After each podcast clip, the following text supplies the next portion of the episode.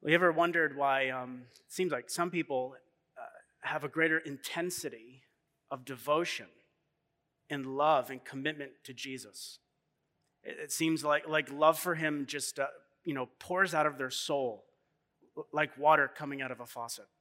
You know, there are some people that, um, you know, like to talk about him, might be interested in Jesus, but then there's other people that so clearly love him. Or you might think about your own walk with the Lord. There are times when your love for him is warm, and there's times when it's cold. It seems to ebb and it seems to flow, and you wonder why might that be? Certainly not a, an easy answer to that question, and there's probably a few different ways that we could answer that question. But I think this passage gives us probably the best place to start when it comes to this.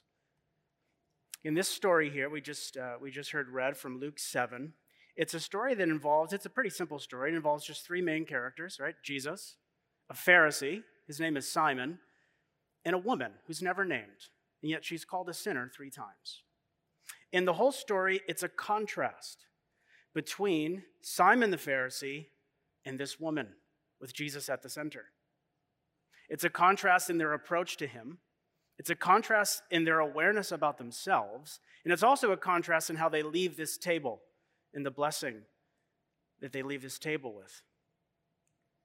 And so, what I hope that you take away from this sermon is that um, our love for Jesus will rise to the level of our awareness of his forgiveness, that our love for Jesus will rise to the level of our awareness of his forgiveness.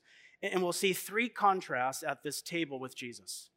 There's a contrast in approach, there's a contrast in awareness, there's also a contrast in blessing. First, there's a contrast in approach. We know from the, um, the end of the story that all those, there, there are three main characters. There's actually others around the table listening in and watching these events. So this is a public scene. It's actually a dinner party. You wonder what it might have been like to be at a dinner party, you know, back then in the first century. Uh, let's try to just take a moment here to, to picture ourselves there because the details of the story, the details of the customs and the events that take place at this dinner party are actually central to understanding the story. Look at verse 36. I encourage you to have your Bible open there to, to Luke chapter 7. We'll look at verses 36 to 50. But verse 36, be, the story begins with uh, one of the Pharisees asked him, that's Jesus, to eat with him. And he went into the Pharisee's house and reclined at table. First thing we see here is that a Pharisee has invited him over. Who are these Pharisees? The Pharisees were the, the, um, the experts, the religious experts in the law of Moses, in the Jewish laws. And so they were the people that the common people would go to to figure out how to apply the law of Moses. But here's what the Pharisees did they not only had the law of Moses, but they took these applications and they formed their own tradition. So if you were to come to a Pharisee looking for help in how to apply the Bible, you'd not only get the Bible, but you'd also get their specific applications. And this became a problem because they started adding things to the Bible, which became a burden for the people. And so the Pharisees were the really serious religious people that the other serious religious people would go to for answers. But the problem with the Pharisees is that they all too often gave some pretty bad answers. And so a Pharisee has invited him over. We see here that this Pharisee, whose name is Simon, he would have served as the host for this dinner party. And maybe some of you come from different parts of the world or parts of the country or, or cultures where hosting is a really big deal. It's a big responsibility. You know, to, to host people you know, you would have to honor them, to serve them. And that's what it would have been like back then. And this is how it would have worked. And these details are important, play a big part of the story. If someone were to come into your house back then, if you didn't have a servant to wash their feet, you would provide water and a towel so they could wash their feet and have their feet dried. You might think, well, why is that? Well, remember, they wore sandals. They didn't have pavement. There were no Nike. There was no Reebok. They walked on the street. And not only did they walk on the street, but they shared the street with animals. So if you ever, you know, walk through a zoo or, or, or, walk down a street after a parade, you can imagine how dirty it might be. And so to have someone in your house with dirty feet, would have been to dishonor them. It would be like if someone came into your house uh, in the winter with wet boots and, and a wet coat and you did nothing to, you know, give them dry clothes or to take their wet, their wet clothes. Also, if someone were to come into your house, you'd give them a kiss on the cheek, just a, a sign of friendly affection, like a, shaking a hand or giving a hug. You'd also give them a cushion. And so back then, they didn't have tables like we do that were raised. You would slide under with a chair. That, that's not how you would eat. The tables were low to the ground. You'd actually lay on your side, typically on your left side, and you put your elbow on the ground and you eat with your right hand. So you can kind of picture it. There's a table in the middle, and there's all these people laying on their left side with their feet swung out. And so you provide people with a cushion so they could lean on, uh, on, on the floor and be comfortable. That's the scene. So it's a public scene, and into this public scene walks this unexpected and uninvited guest. Look at verse 37. And behold, a woman of the city who was a sinner. When she learned that he was reclining at a table in the Pharisee's house, brought an alabaster flask of ointment. Behold, and we don't use that word anymore, but it's Luke's way of saying, Look, check this out. Don't miss this. This is the important part. He wants our attention on her. Notice that she's called two things a woman of the city who was a sinner. Uh, and some people uh, have given, you know, maybe some pretty good reasons to think that. Um, just want to be careful with my language because of the different uh, ages in the room. But uh, um, a woman of the street. Um, there might be some good reasons to think about that was the case, but Luke actually doesn't give any indication. So if you read commentaries, some people suggest that, they argue that, that may be true. We really don't know. What Luke wants us to know is that people knew that she had a past. People knew that she uh, was a sinner. In fact, no one in the story denies it. She knows that she's a sinner. Simon the Pharisee knows, and even Jesus knows. And so she's a sinner. She has a history. She, she's, she's got this well known past. You can imagine um, having Thanksgiving dinner with your family and your friends, and, and who walks into the door but you know someone who had just made headline news for doing something. You just imagine your surprise. That, that's the scene. It, it's, it's a shock that this person would, would show up at this dinner party, especially someone like her. How would Jesus treat such a person? And that's the story. So she's a well known sinner. But here's the amazing thing about the story she doesn't behave like the way we'd expect someone with her reputation to behave. In fact, Luke puts her forward as the model to be followed. She's the example of devotion and love to Jesus that Jesus commends, not the person we would expect. Something's clearly changed in her heart. Look, look at how she responds to Jesus there in verses 38. Verse 38. First, it says that she's, uh, she's, she's weeping. This wouldn't have been, you know, like a single tear falling down her cheek. This would have been full on crying. It's enough tears to wet his feet. And so she's weeping, she's crying. It would have been loud and noisy. It would have been quite a scene. You could not have ignored it. And so she starts cleaning his feet and drying his feet with her own hair. This is what Simon should have done. You do wonder if everyone else at the dinner party had clean feet except Jesus.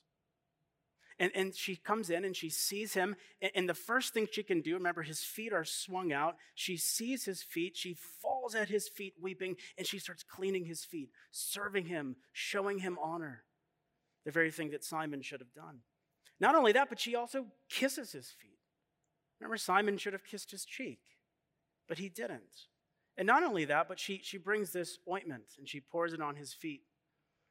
Uh, this would have been expensive. You know, you couldn't stop by, you know, CVS and get some like Jergens or something like that. It, it would have been expensive. It would have been costly.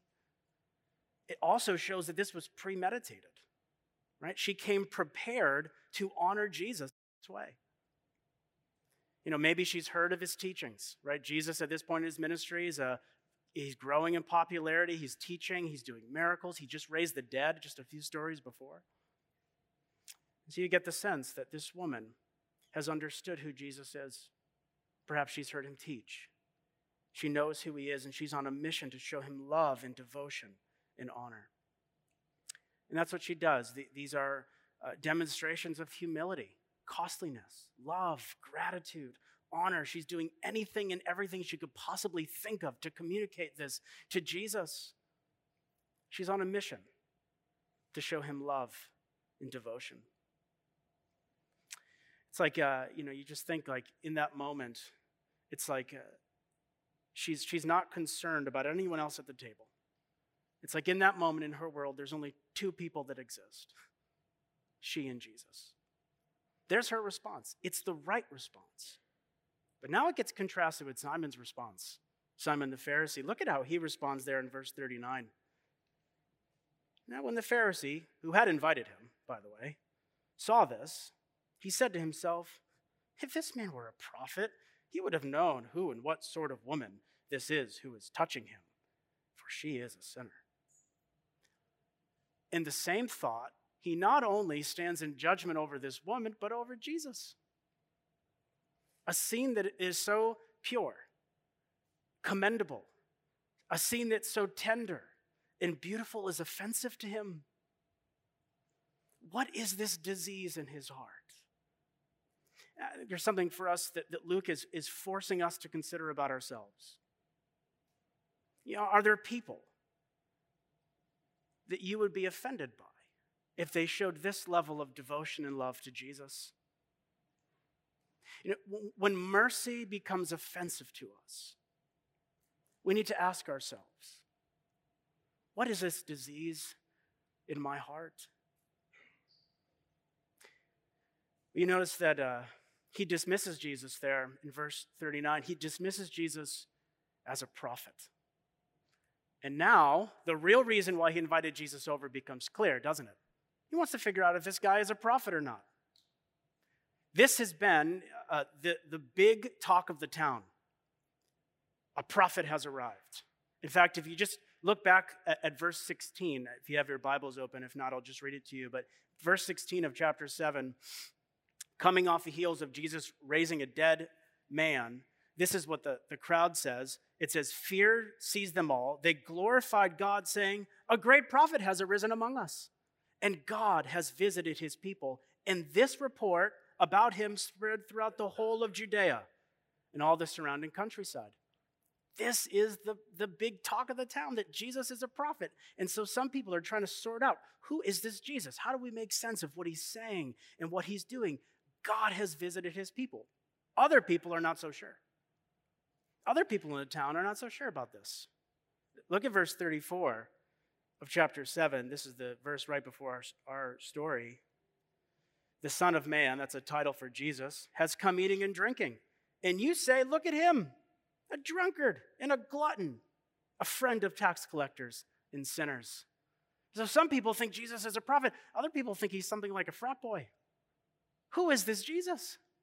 And Simon wants to figure out for himself, so he invites him over for dinner. In the minute that he doesn't shove this woman away and scold her for making such a scene, he's made up his mind. This man's no prophet. It turns out he really is a friend of sinners. Of course, by the time you get to, to this part of Luke's gospel, if you were reading through Luke's gospel, you would have seen this coming. You know, you'd be able to intercept the pass. Because Luke's already told us Pharisees are missing something very important about Jesus. One more verse just for context. Verse 30 of chapter 7. This really helps us get a sense of what's happening at this table. This is what Luke says. He says, But the Pharisees and the lawyers, they rejected the purposes of God for themselves, not having been baptized by him, by John the Baptist. They've rejected the purposes of God, and they've demonstrated that they've rejected the purposes of God because they didn't get bap- the baptism of John the Baptist. How do we make sense of this? So, what's Luke talking about? What are these purposes of God? Well, you remember the, the baptism of John the Baptist was a baptism of repentance.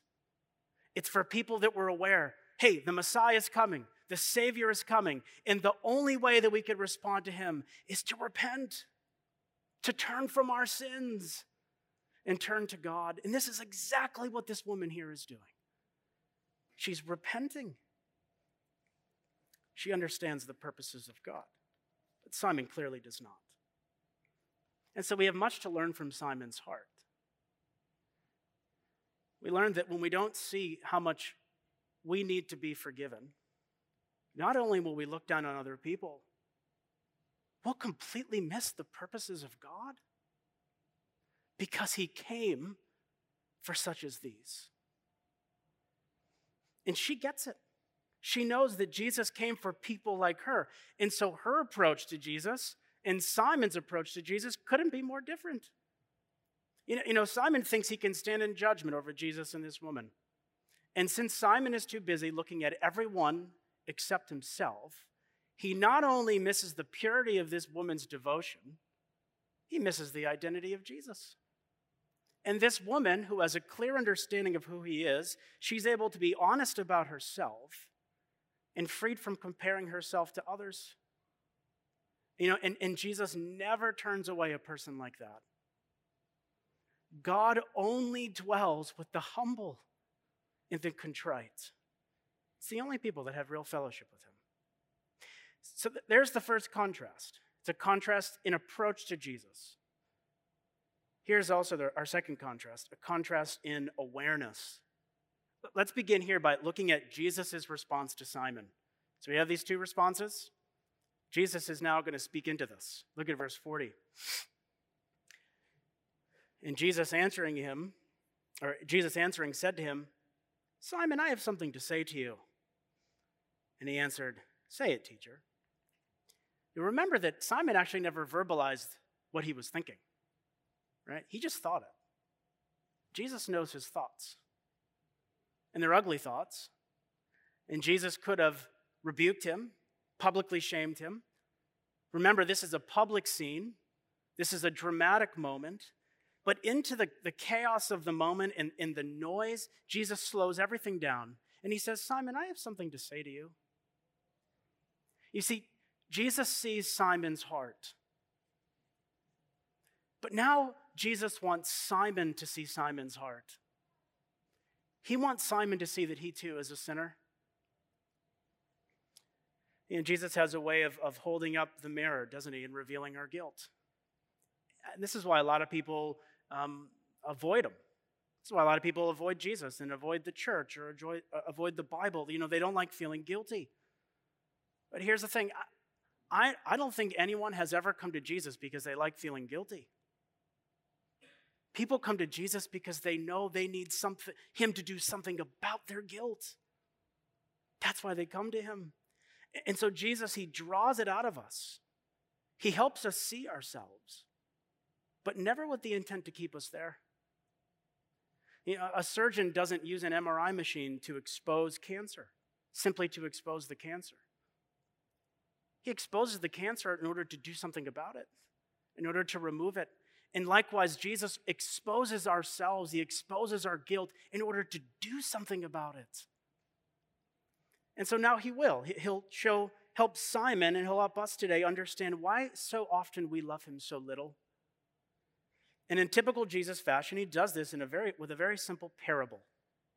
Right? Do you notice that there's a parable right in the middle of this story? How like Jesus to slow everything down with a parable in the middle of such a chaotic, dramatic scene. But look at, look at this parable in verse 41. A certain moneylender had two debtors. One owed 500 denarii and the other 50. When they could not pay, he canceled the debt of both. Now, which of them will love him more? So there's the parable, and it's a simple one, right? You can understand it. A denarii is a, um, a day's wage. So you have one person, they owe 500 days worth of debt, and the other person owes 50. Obviously, the person who's been relieved of the greater debt will have more gratitude towards the creditor who forgave the debt. It's a simple one. You could think of, um, you know, there's two people that owe uh, you know, say to Bank of America, right? $100,000 and I don't know, 2,500 bucks. Who, who's going to love Bank of America more when they forgive the debt? Obviously, the one who owed $100,000. Right? You'd probably get a Bank of America bumper sticker, a t shirt. You'd be a customer for life. You'd probably say, I love Bank of America. They're so great. And Simon gets the concept, doesn't he? The greater the debt forgiven, well, the greater the love will be for the forgiver. So he gets it. Look, look at verse 43. Simon answered, The one, I suppose, for whom he canceled the larger debt. And he said to him, You have judged rightly. You know, debt in the Bible um, is a way of speaking about sin. Right? What's the Lord's Prayer? forgive us our debts. Right? It's a way of speaking about sin. We even use this in our own in our own day, right? If someone were to be released from prison, what would they say? I've paid my debt to society. Right? So when we do something wrong to someone, it, we're in their debt. We have to make amends. We kind of owe them. So we get the concept. And of course, the Bible applies this to our relationship with God. That we have all sinned against God. We've all sinned. And the longer we live, the greater the debt accumulates right? And, you know, we um, you think of like, uh, forget like a, like 500 days worth of debt. Our debt is immeasurable. When we consider the one that we have sinned against, you think of God, of this holy God, perfectly righteous in himself, who created us. I mean, just think about it for a moment. God created you, He made you, and He made you for Himself to, to love Him, to enjoy Him, to find your greatest satisfaction in delight and in knowing Him, in obeying Him every day of your life. Who has done that for even a single day? I mean, our debt is immeasurable. And you might think to yourself, why doesn't God, you know, just kind of lower the standards so that we can meet them? Well, I wonder what you might say to a criminal who, on the day of his sentencing, said to the judge, Don't punish me for my crime. Just lower the standards of the law to make room for them. What kind of world would that be? What kind of judge would that be? We don't want a God with low standards. We don't need a God with low standards. And you just think of humanity throughout the history of humanity, it's somewhere in the world, every single day, humanity is crying out for justice. Why? We want high standards, and we want people to live up to them. God's standards are not the problem. His standards are good and wise and righteous and holy. The problem is not with God's standards, it's that we can't meet them because we're not. And this is what Simon and the other Pharisees they can't get. They don't grasp. You know, admittedly, this guy Simon, he's kind of hard to pin down, isn't he? Right? Some of the other Pharisees are out trying to plot a way to, to kill Jesus. And Simon invited him over his house, shared a meal with him, answers his questions. I mean, Simon even kept his thoughts to himself when he had made up his mind. He doesn't embarrass Jesus at this table.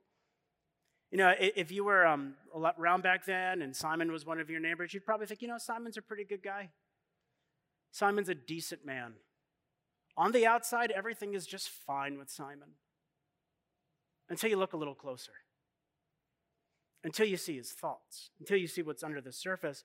And then you begin to realize that actually Simon's just fine with, you know, just a little Jesus. Just a little Jesus. He might have him at his table. He's not going to have him in his heart. He might have an eye to eye conversation with him, but he certainly won't sit at his feet. He keeps a safe and comfortable distance between himself and Jesus and keeps his thoughts to himself. Why do you think that is? It's because he does not realize that the man at his table can clear his debt just like he cleared hers. And so he misses it. You know, the Pharisees, they didn't think that they were sinless, they didn't think that they were perfect. They just thought that their good would outweigh their bad. And God would think that's enough. Uh, they just thought, you know, at least we're not as bad as, you know, those people. And so Simon makes us uncomfortable, doesn't he?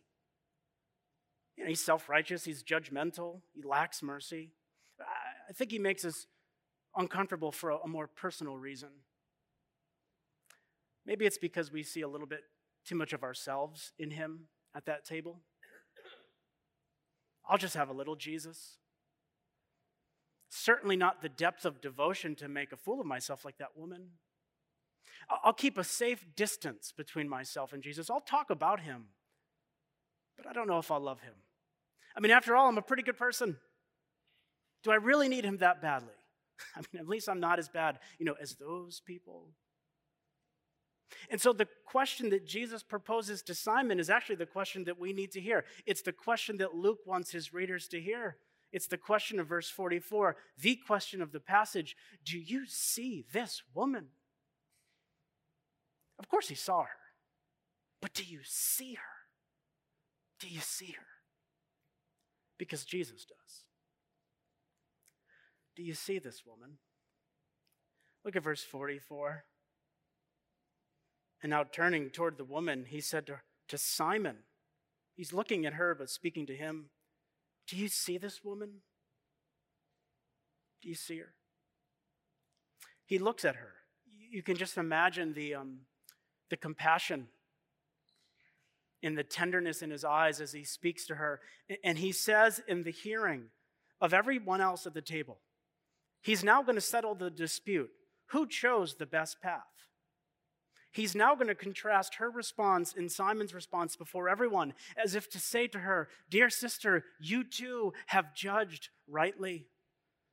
And so he compares. He says, I entered your house and you gave me no water for my feet. But she has wet my feet with her tears and wiped them with her hair. You gave me no kiss. But from the time I came in, she has not ceased to kiss my feet. You did not anoint my head with oil, but she has anointed my feet with ointment. She does what Simon the host should have done. Everything he should have done, that's what she does. She shows honor to Jesus and love to him. The only thing he can do is muster up some food on the table and a couple judgmental thoughts.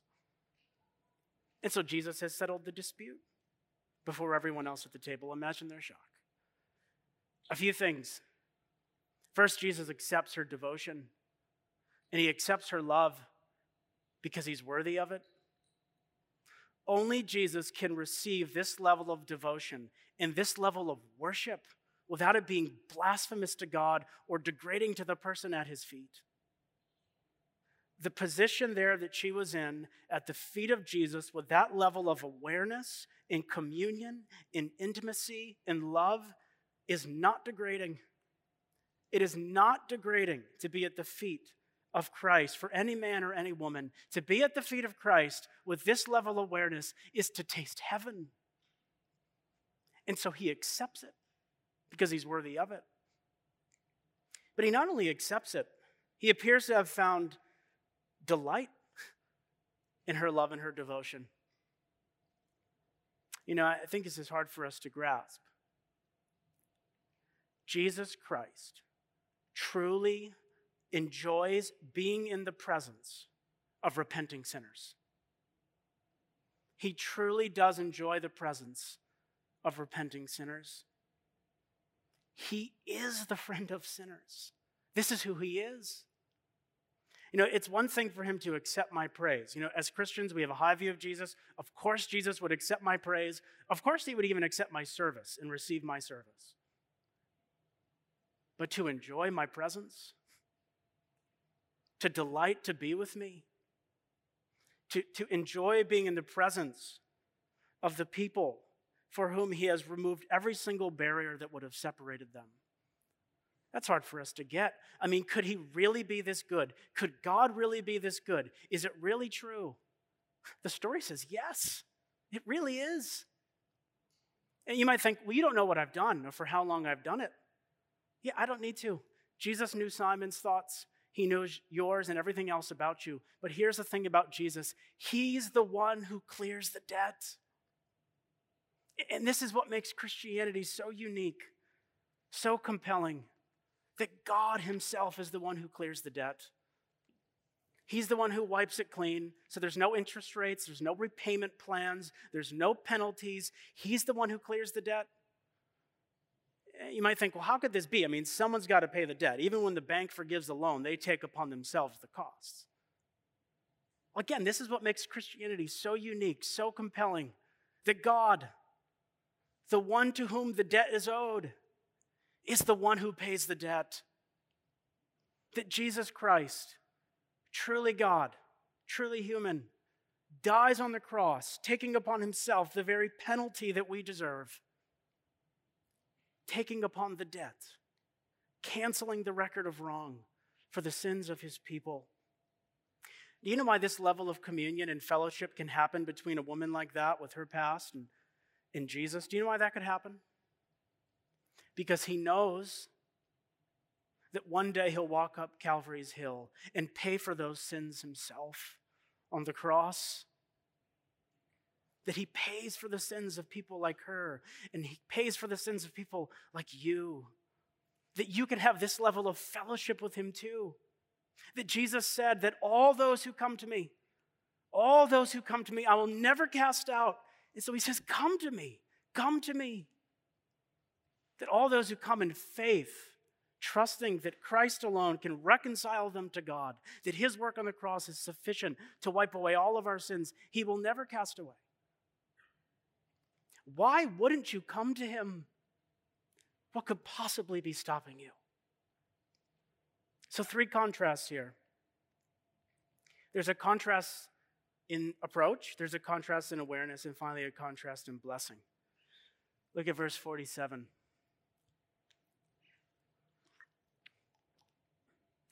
Therefore, I tell you, her sins, which are many, are forgiven, for she has loved much.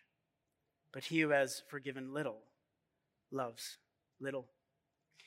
Uh, other Bible translations do it just a little bit better job making this clear. I'll spare you the details of you know the Greek, but um, it's probably better translated: "Your sins have been forgiven." Jesus is referring to something that's happened in the past. So it's not that she showed this level of love and then Jesus responds with forgiving her sins. Right? What's the whole point of the story?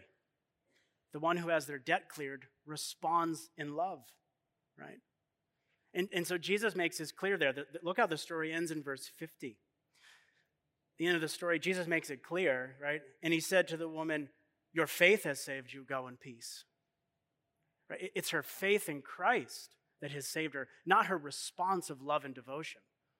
Her response of love and devotion demonstrates, reveals, proves that she knows her sins have been forgiven by Jesus.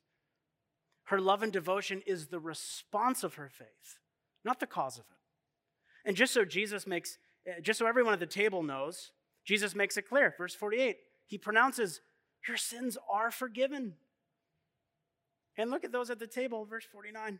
Those who are at the table with him begin to say among themselves, Who is this who even forgives sins? You see what Luke is showing us? At that dinner table, that dinner party, there is one person who understands. The woman, the least likely.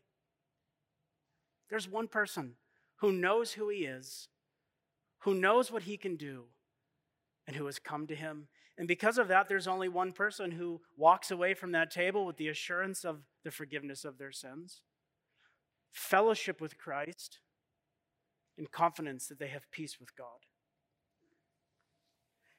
So, do you want to love Him more? Do you want a, a deeper and, and richer communion and fellowship with Christ? Well, the story teaches us we'll, we'll never get there until we realize how much we've been forgiven. So, what does Jesus say? He, he who has, uh, for, is forgiven little loves little. You might think, well, that's kind of strange. So, in order for my love for Jesus to, to rise, I need just to kind of think about how bad I am. It's not what I said. Remember the point of the story, or the point of the sermon? That our love for Jesus will rise to the level of, of our awareness of his forgiveness. And, and so your love for Christ will never rise if you only think about how sinful you are. Necessary, important step. But you must take another one. You must not only think about how sinful you are, but you also must think about how much sin He's forgiven. Right? You look at yourself only then to look at Him, to see what a great Savior He is.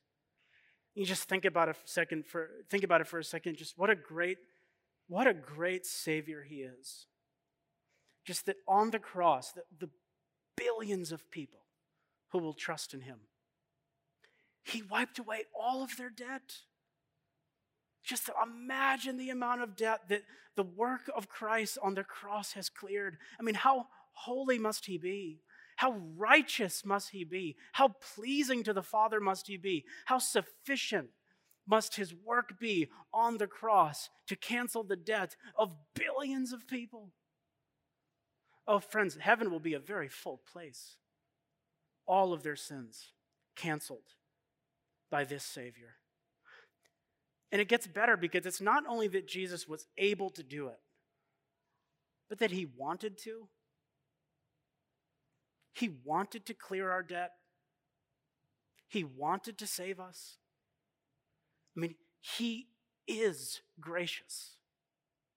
He is the friend of sinners. No wonder why this woman busted through the door and fell at his feet. She got it. He's for people like me. He's a savior for people like me. And he's a savior for people like you. Unless, of course, like Simon, you think you're above him. So, do you see this woman? This is what awareness of forgiveness looks like. This is what love looks like. This is what it looks like when a sinner realizes that Jesus is both mighty Savior and a precious friend to sinners. Let's pray.